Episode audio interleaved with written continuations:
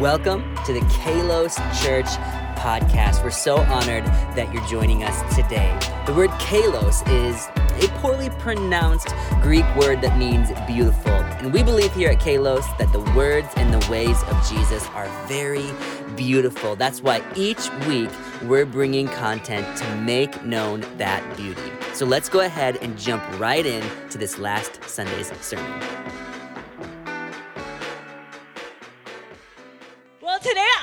Teach you about a prayer posture called stillness. How was that for dramatic effect?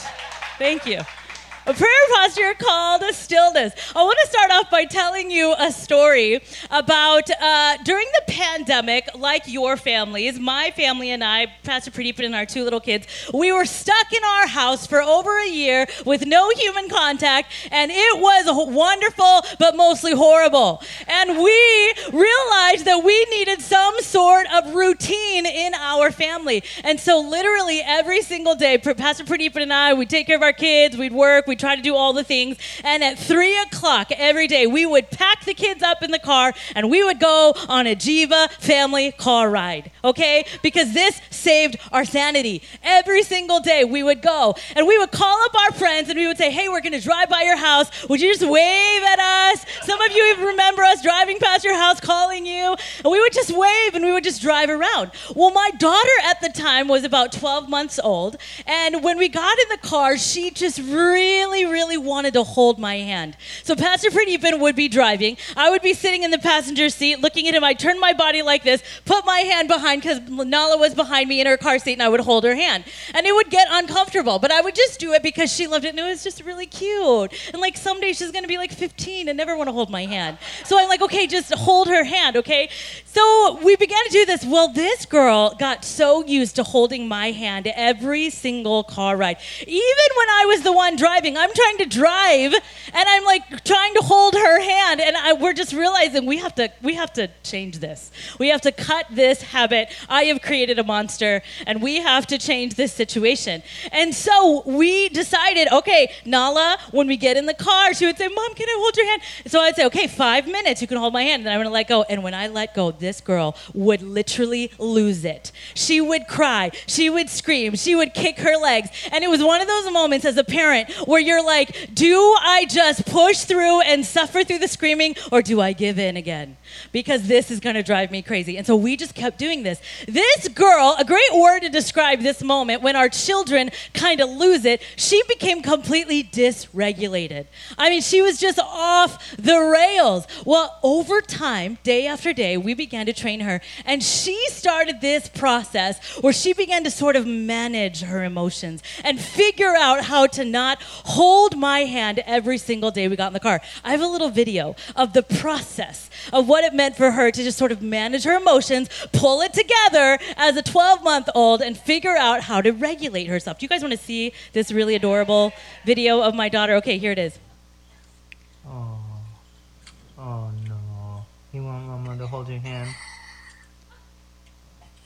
She's working it out, everybody. Making sure we're watching.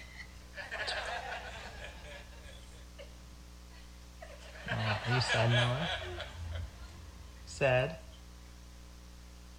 Nala, are you sad? Tell us. Deep breath. Okay, baby. And there it is. A regulated child. Give it up for Nala. Did you notice? I mean, she is so cute, but did you know that notice the silent sobs? Did you notice the deep breaths, the deep breathing that was happening for her? Like, I didn't even teach her that, but she was learning how to regulate herself. And I think some of us feel like Nala. We are people who can become dysregulated very quickly. And if I'm honest, I think as adults, we are people that can sort of live in a perpetual state of dysregulation or we begin to struggle every day just keeping it together because we often face just feeling completely stressed out. We're constantly in a hurry. Sometimes we're angry. Sometimes we're depressed. All of those things mean that there is a dysregulation happening on the inside of you. And today, what I want to do is connect this dysregulation to prayer and how many of us operate in this state of just tension and stress and being upset, kind of like my daughter was. And I believe that God wants us to be people who operate in peace, with a true peace. And how many of you need peace in your life this morning? There is a way to operate where the things in life, a dysregulated world around us, doesn't have to make us, the people of God, also dysregulated. We can be people of peace. We can be people who experience calmness. We can be people who can be self regulated. Now, let me give you a definition of what I'm talking about when I say self regulation. Here's a definition Self regulation is the ability to control one's behavior, emotions, and thoughts in the pursuit of long term goals. More specifically, emotional self regulation refers to the ability to manage disruptive emotions and impulses. In other words, to think before acting.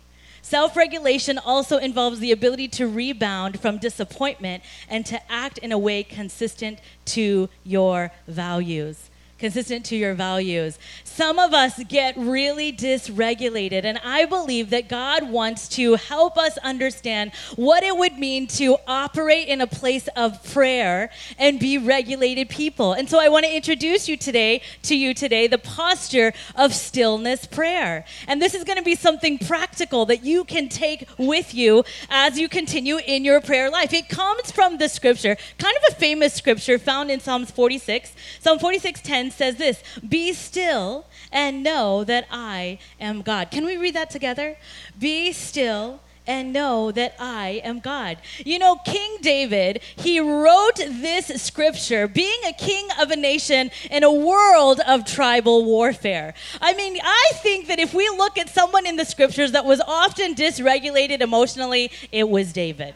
I mean, David was a basket case. He was all over the place, okay? I mean, one minute he is the guy that we know worshiped God. He pulled together the sons of Korah, he got them together to pray day and night in the tabernacle. And the next minute he's the guy who gives into temptation clearly because he's got some deep stuff going on in his life and commits adultery with someone else's wife.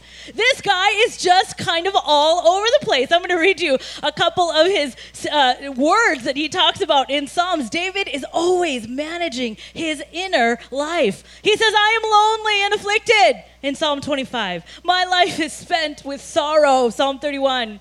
A broken and contrite heart, oh God, you will not despise. Psalm 51. Shame has covered my face. Psalm 44. In peace I will both lie down and sleep.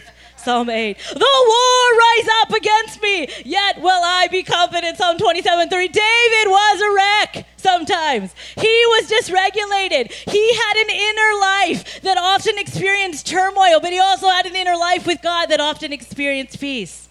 And I believe that many of us, it doesn't matter our personality, it doesn't matter if we're men or women, we all get dysregulated. We all act out often in our dysregulation. And what I want to say to you today is our inner lives are something that we need to pay close attention to.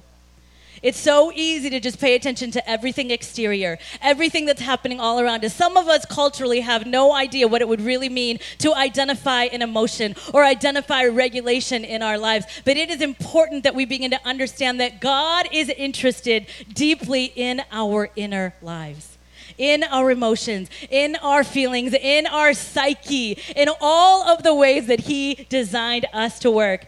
Uh, some of us get dysregulated, uh, and it comes from psychological diagnoses or special needs, like my son, Obi, with autism. But some of us, we just find ourselves quickly dysregulated by daily life. We get up, we go work out, we have our coffee, we have our shake, and we get to work, and someone does something that just ticks you off.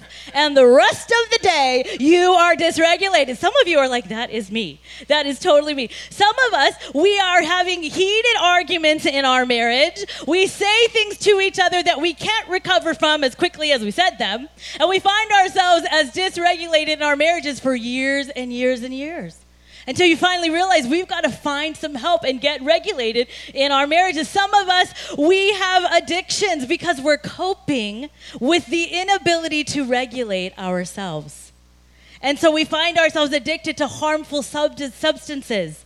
Some of us, we are just so disappointed with life Everything was going fine until this happened or this didn't start happening. And we become dysregulated. We become sad and depressed. And I'm not saying that we shouldn't feel these things. I'm saying that God has peace for us in the midst of these moments of dysregulation. Some of us are just, you know, in a constant state of stress and we just like to numb out to Netflix. Anybody with me? We love to, I mean, you guys, I'm just going to be honest with you. This is a safe place. Can I just be honest with you? I have a show that has made me laugh for years and years and years. It's called Friends. Okay? And when I am stressed, all I have to do is go in my bedroom, lock the door so no children or husbands can come in. And I lock the door and I watch a couple episodes of Friends, and I mean, it regulates me. I get a regulation because I just get out of my stressful world and I get into this zone. I mean, getting into this building, this if I'm honest with you, we signed this lease a year ago, almost a year ago, and it's been a little stressful in our house. And we are just coping, right? But we don't want to just cope. But Friends, you guys, Friends, the TV show, if you don't know what I'm talking about, Friends has been there for me when the rain starts to pour. Friends has been there for me like it's been there before. Maybe like you, it's there for me too. Friends, friends. Thank you. We don't have peace. We find ourselves coping. We're regulating in all of the wrong ways. And you know what we're doing? I want us to catch this. We're blaming the wrong culprit. What we do is we blame our environment, we blame our schedule, we blame our responsibilities at home. Well, I hear people all the time, well, Amrita, I'm a mess and I'm stressed and I'm all these things and I can't relax and I'm always tired, I'm always sick and I can't get better, all these things. And it's always due to the situation around us. And I believe that we begin to blame everything on the exterior for our lack of peace on the inside on the inside. And I want to read this quote, Thomas Kelly, because I want to set up this conversation in this perspective. Your inner life is not a mirror image of your environment. If anything, the opposite is true. We create an environment that mirrors our inner life. This was really convicting to me as I thought about this, and I thought about the environment that I create. And I want to talk to us today about the practice of stillness prayer. And it comes from this book. I picked this book up about four or five months ago Praying Like Monks, Living Like Fools. Some of you are in small groups going through. How many of you are in a small group right now going through this book? A few of you are. It's uh, one of the best books on prayer that I've ever read. And some of my material is coming from this book uh, on stillness prayer, talking about prayer in all different kinds of ways. So, number one today is be still, simply but also very difficult for a lot of us. Be still. What kind of environment is your inner life creating? Isn't that an interesting question? What does your spouse, your children, your friends, what do they predominantly experience when they're around you? Is it stress? Is it sadness? Is it negativity? Is it irritability? Is it just kind of being sassy? Is it just kind of being edgy? What is it that people experience when they're in your sort of orbit and in your world? It's kind of crazy to me that Jesus could be the type of person that could be in a boat in the middle of a storm and still be calm and still operate in a place of peace. Let's read this story in Mark chapter 4, 35. It says this As evening came, Jesus said to his disciples, Let's cross to the other side of the lake. So they took Jesus in the boat and started out, leaving the crowds behind, although other boats followed. But soon a fierce storm came up. High waves were breaking into the boat and it began to fill with water. Jesus was sleeping at the back of the boat with his head on a cushion. The disciples woke him up, shouting, Teacher, don't you care that we're going to drown? When Jesus woke up, he rebuked the wind and said to the waves, Silence, be still. Suddenly the wind stopped, and there was a great calm. Then he asked them, Why are you afraid? Do you still have no faith? The disciples were absolutely terrified. Who is this man? They ask each other. Even the wind and the waves obey him. Do you realize that Jesus in this scripture literally created an environment around him that mirrored his inner life? He literally, in the midst of an ocean, in the midst of a storm, he created an environment based on the peace of God, which resided on the inside of him all the time. That is something that I believe God would invite us to live, a way that He would invite us to operate. So I became really, uh, I became very invested in this idea of what it means to operate in this place of peace because I don't know about you, but most of the time I'm not calming the storm, I am the storm okay? So I realized I got to make some changes in my life, okay? So I got serious about becoming uh, what I like to call a non anxious presence. Has anyone ever heard those terms before? A non anxious presence. I'm going to give you a definition. Non anxious presence. Anxious presence describes an individual who can who provides a calm, cool, focused, and collected environment that empowers others to be relaxed. That I think is the goal. When you think about what is it, what is the environment that you're creating based on what's happening on the inside of you, this I think is the goal. I want people around me to feel relaxed. I want them to feel safe. I want them to feel like, oh, I can put my walls down. I can be who I need to be. If more of us were like that, man, I think it would change the world. It would change our work environments. It would change our churches, right? And so I realized that part of the reason that I was struggling to be a non anxious person, be, being a non anxious person, is because my nervous system was often just completely out of whack. We all have a nervous system that God designed in us, okay? I'm to teach you a little bit about this today because I like psychology and brain things. Anybody else with me? So I'm to, oh, wow, a lot of you. So I want to read to you a little bit more about what happens, listen, what happens in our nervous system because sometimes, if you're like me, you've tried to think your way to peace and it hasn't worked.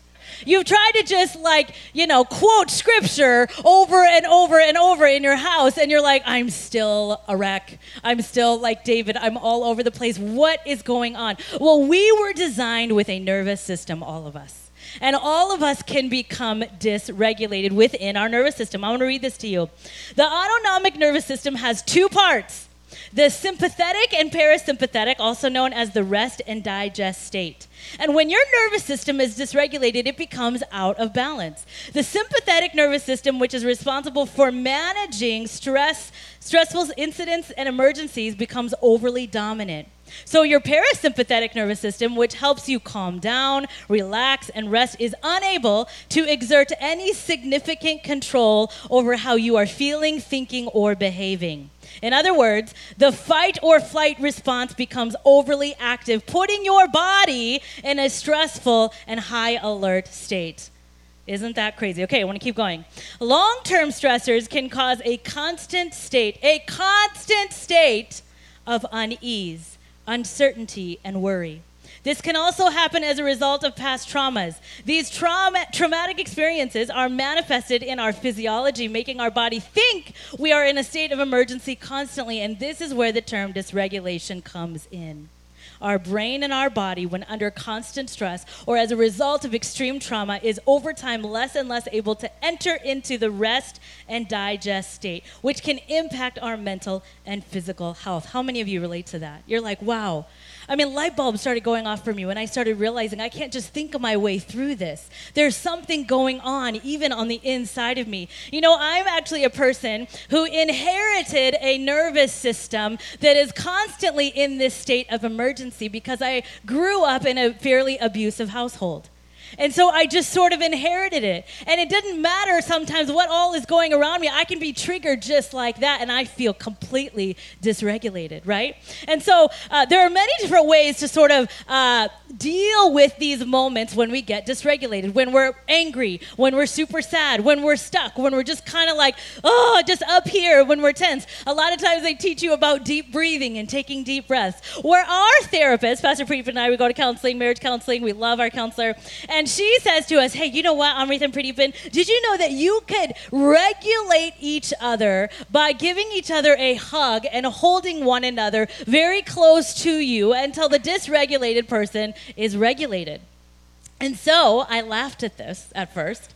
And so we decided to try it. So we're at home, and I am literally cooking, and I'm cleaning, and I'm getting for, ready for small group, and I am doing 12 things at the same time. And I'm kind of stressed, and I'm kind of like just like jabbing at everyone in my house, like, do not cross me. But I'm just also trying to get stuff done, okay? And Pastor Freeman just walks into the kitchen. He puts his arms out.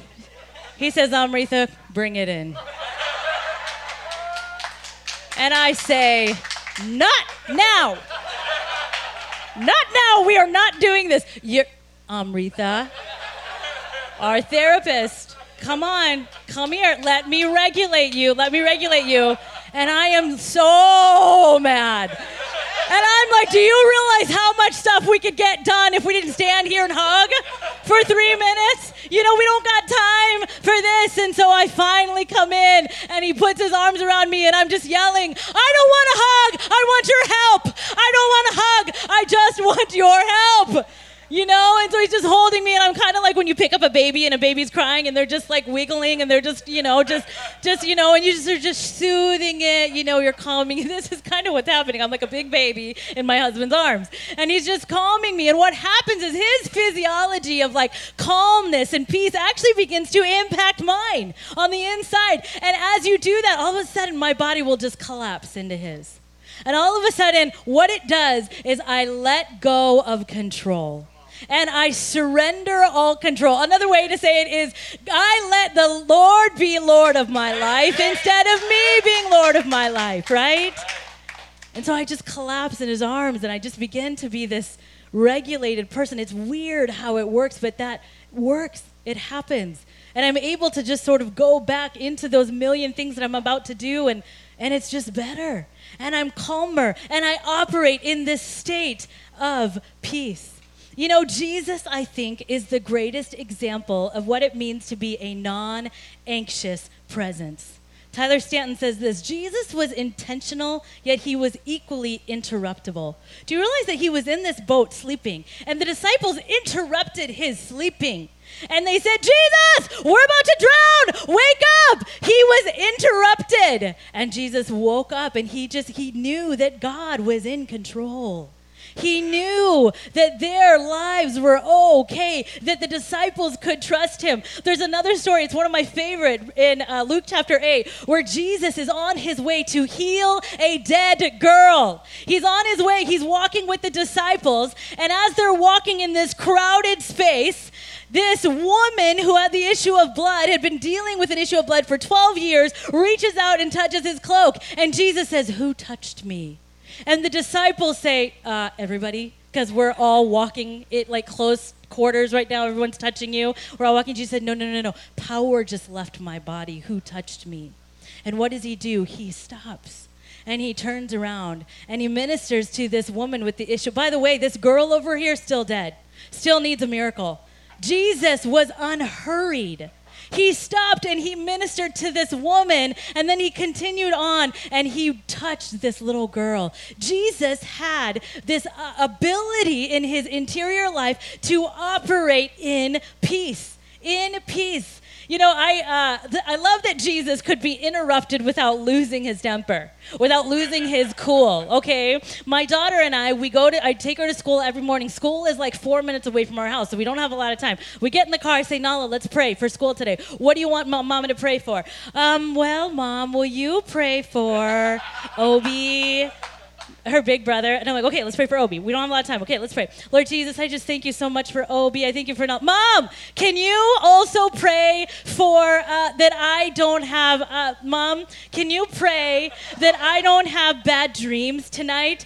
Okay, yes, okay, but don't interrupt me again now. Okay, we're gonna pray. Lord Jesus, I thank you for Nala. I pray in the name of Jesus against these uh, these bad dreams. Mom, also, also, also, mom, can you also pray for Lulu? Who the heck is Lulu? Lulu is her little stuffed bear. It's purple. Okay, what do you want me to? Lulu is sick. Can you pray for Lulu? You know, and so I'm like, okay, Nala, but I don't interrupt me anymore. Okay, like we are praying, we don't have very much time, and I had to realize why am I losing my temper when my daughter is asking for prayer? Okay, like what is going on on the inside of me? There's no reason to get dysregulated over that situation, right?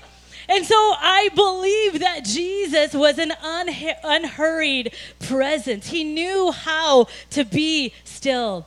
And Jesus was often dealing with some of the most horrendous situations that people in the world could be dealing with. How did he operate with such peace and stillness in his heart? I love this quote by Tyler Staton because I believe some of us truly suffer on a regular basis from this dysregulation, from a ner- nervous system that feels like it's constantly in a place of emergency, and we, we act out or we get really low because of it. This quote says this When we stop moving, stop talking, and arrive present and quiet before God, He takes all of our disordered desires, disordered attachments, and codependency and transform them into love. He transforms our inner life. So I went on this journey of prayer. And in this book, it talks about what it means to operate and practice stillness prayer. And I want to teach it to you this morning basically what the, author says is in your life you can incorporate a place where maybe you go somewhere in your house somewhere quiet. I don't have a lot of quiet places in my house okay? So i like go back in my bedroom lock the door and you can you go you just kind of create this ritual. Some of you maybe already have like a devotional life or whatever. Well i would say that this is uh, not the same. It's a little bit different. It's a posture of prayer where all you do is be still. You're physically still and you bring your mind to a place of stillness and you bring your soul to a place of stillness. Some of you may even practice what's called mindfulness. I would just say this is incorporating the Holy Spirit into these moments of stillness. And so, what I started to do a few months ago is I would find this place of stillness and I would take a couple breaths. I would take a couple uh, breaths. Even Tiffany told us a couple weeks ago about these breath prayers. And so, you breathe and you say, Lord, I know that you are the Prince of Peace. And Father, I pray that you would fill me with your peace today. And then what I do is I hold my body So I, I set my alarm clock first. I had to start with two minutes. I'm not a very still person, okay? Set my alarm clock for two minutes. And I would take a deep breath and I would just calm myself. And I would just say, Holy Spirit, come. Now you may wonder, well, aren't you praying? Shouldn't you be reading the Bible? No, all I'm doing is being still. It's like a sacrifice to the Lord. It's me just quieting my heart and quieting my soul. And this is hard, you guys. It's hard to calm your thoughts. Your th- thoughts start going in a million different directions, and I just kept bringing it back. Sometimes in my in my mind, I will recite Psalm 23. We sang about it. The Lord is my shepherd; He leads me beside still waters. And I think about this, and I'm like, I don't feel like I'm praying, but this is a posture of prayer where you are just being still because we are never still. We are never still. And God begins to do something. I've been doing this, and almost every single time I feel like God is sort of transforming and rejuvenating and even just kind of healing the dysregulation and the nervous system of my life growing up all those years in abuse. It's almost like something's happening that that that all I needed to do was just be still before the Lord. I love this language. The purpose of this stillness prayer is consent. Is consent. Stillness prayer is the daily practice of consenting to the work of the Holy Spirit in your life. And the more you do this, the more essential it will become in your life. I rarely go through a day where I feel like I, I, I, have to stop and I have to go do stillness prayer, where I am just quiet. And I know some of you are like, I got babies, I got kids, I got dogs, I got loud husbands, you know, all those things. I just want to tell you, you just got to find a space and you do this. I've worked myself up now to 10 minutes of stillness prayer every day. And that's all you do. You open up your heart, you open up your life to the transforming work of the Holy Spirit in your life. And you just still. And I grew up in church where you just pray your guts out as long as you can for God to intervene in every area of your life. And there is a place for that, okay? But there's also a place, and I never knew this until now, there's also a place to just before the Lord become very still. Calm your soul, calm your thoughts. I guarantee you, if you start doing this, the Holy Spirit will meet you. There will be something that begins to happen, and you will begin to operate differently. And I've noticed that my in myself that I begin to operate. I'm not flying off the handle as quickly as I used to. I'm leaning into those hugs more quickly. And so I encourage you to practice. Maybe just practice this week. Set your alarm two or three times this week for a couple minutes and practice stillness prayer. Be still and know that I am God. Amen. Amen. All right, number two is this know God. Prayer flows from the posture of our hearts toward God, not from a reaction to the world around us. Amen. How many of you, you know, a lot of times we like to fit prayer into our lives, you know, and I believe in this. I believe in washing the dishes and praying and talking to God and driving in your car and talking to God. I believe in all of that. But we can't just, we can't only fit God into our lives. I believe that we need to stop, we need to be still, and we need to know God. I love that the disciples, what they did is they asked God, they asked Jesus one question. They said, Jesus, would you teach us how to pray? They watched him, they saw his demeanor, they saw his calmness, and they were like, I want to be like that. I want to be like Jesus. I love this. I wrote it like this Jesus' prayer posture started with God, not the needs of people. By the time he got to people's needs and prayed for them, Jesus knew his Father's love for him and those around him. The dysregulated world around him didn't dictate his presence. The disciples asked Jesus how to pray because they wanted to be like him, they wanted to know God. Know God. You know, I want to close with this story this morning. I think a lot of times we hear about how people are walking away from Christianity, they're walking away from church. Nobody wants to know God anymore. Well, I want to tell you that that is not true everywhere. And there are a lot of people who want to know God, who are seeking Him. And I don't know if you've heard about this on the news or you've read about this on social media, but two weeks ago at a university in Kentucky called Asbury University, uh, if you don't know, a lot of Christian universities have a chapel, a chapel service, like a church service in the middle of the week, okay? And at Asbury University, as a Christian university, they had a regular chapel service of all of these university students who attend that school, a regular chapel service, and all of a sudden, they ended the service, which was totally normal, and some students started going back into the chapel and they started praying and worshiping. And they started to, they, they, they just kept, it's like the Spirit of God just, just came. And all of a sudden, more students kept coming to the chapel to pray. They were drawn to the chapel to pray for God. And the Spirit of God just came. God comes where He's welcome. And so they just kept worshiping and they just kept praying. And do you know that it has been now two weeks of 24 7 prayer and worship at Asbury University? They're calling it a revival. They're calling it an outpouring of the Holy Spirit. There are people from all over the United States now flying to Kentucky to say, God, we want in on this. We want to drink deeply from the waters of Jesus Christ. I want to show you a couple pictures. This, uh, this university has been filled with people who are coming. And what's interesting and so cool about this is that there's no words on the screen, there's no hype. All of the students are leading this. You can go to the next picture.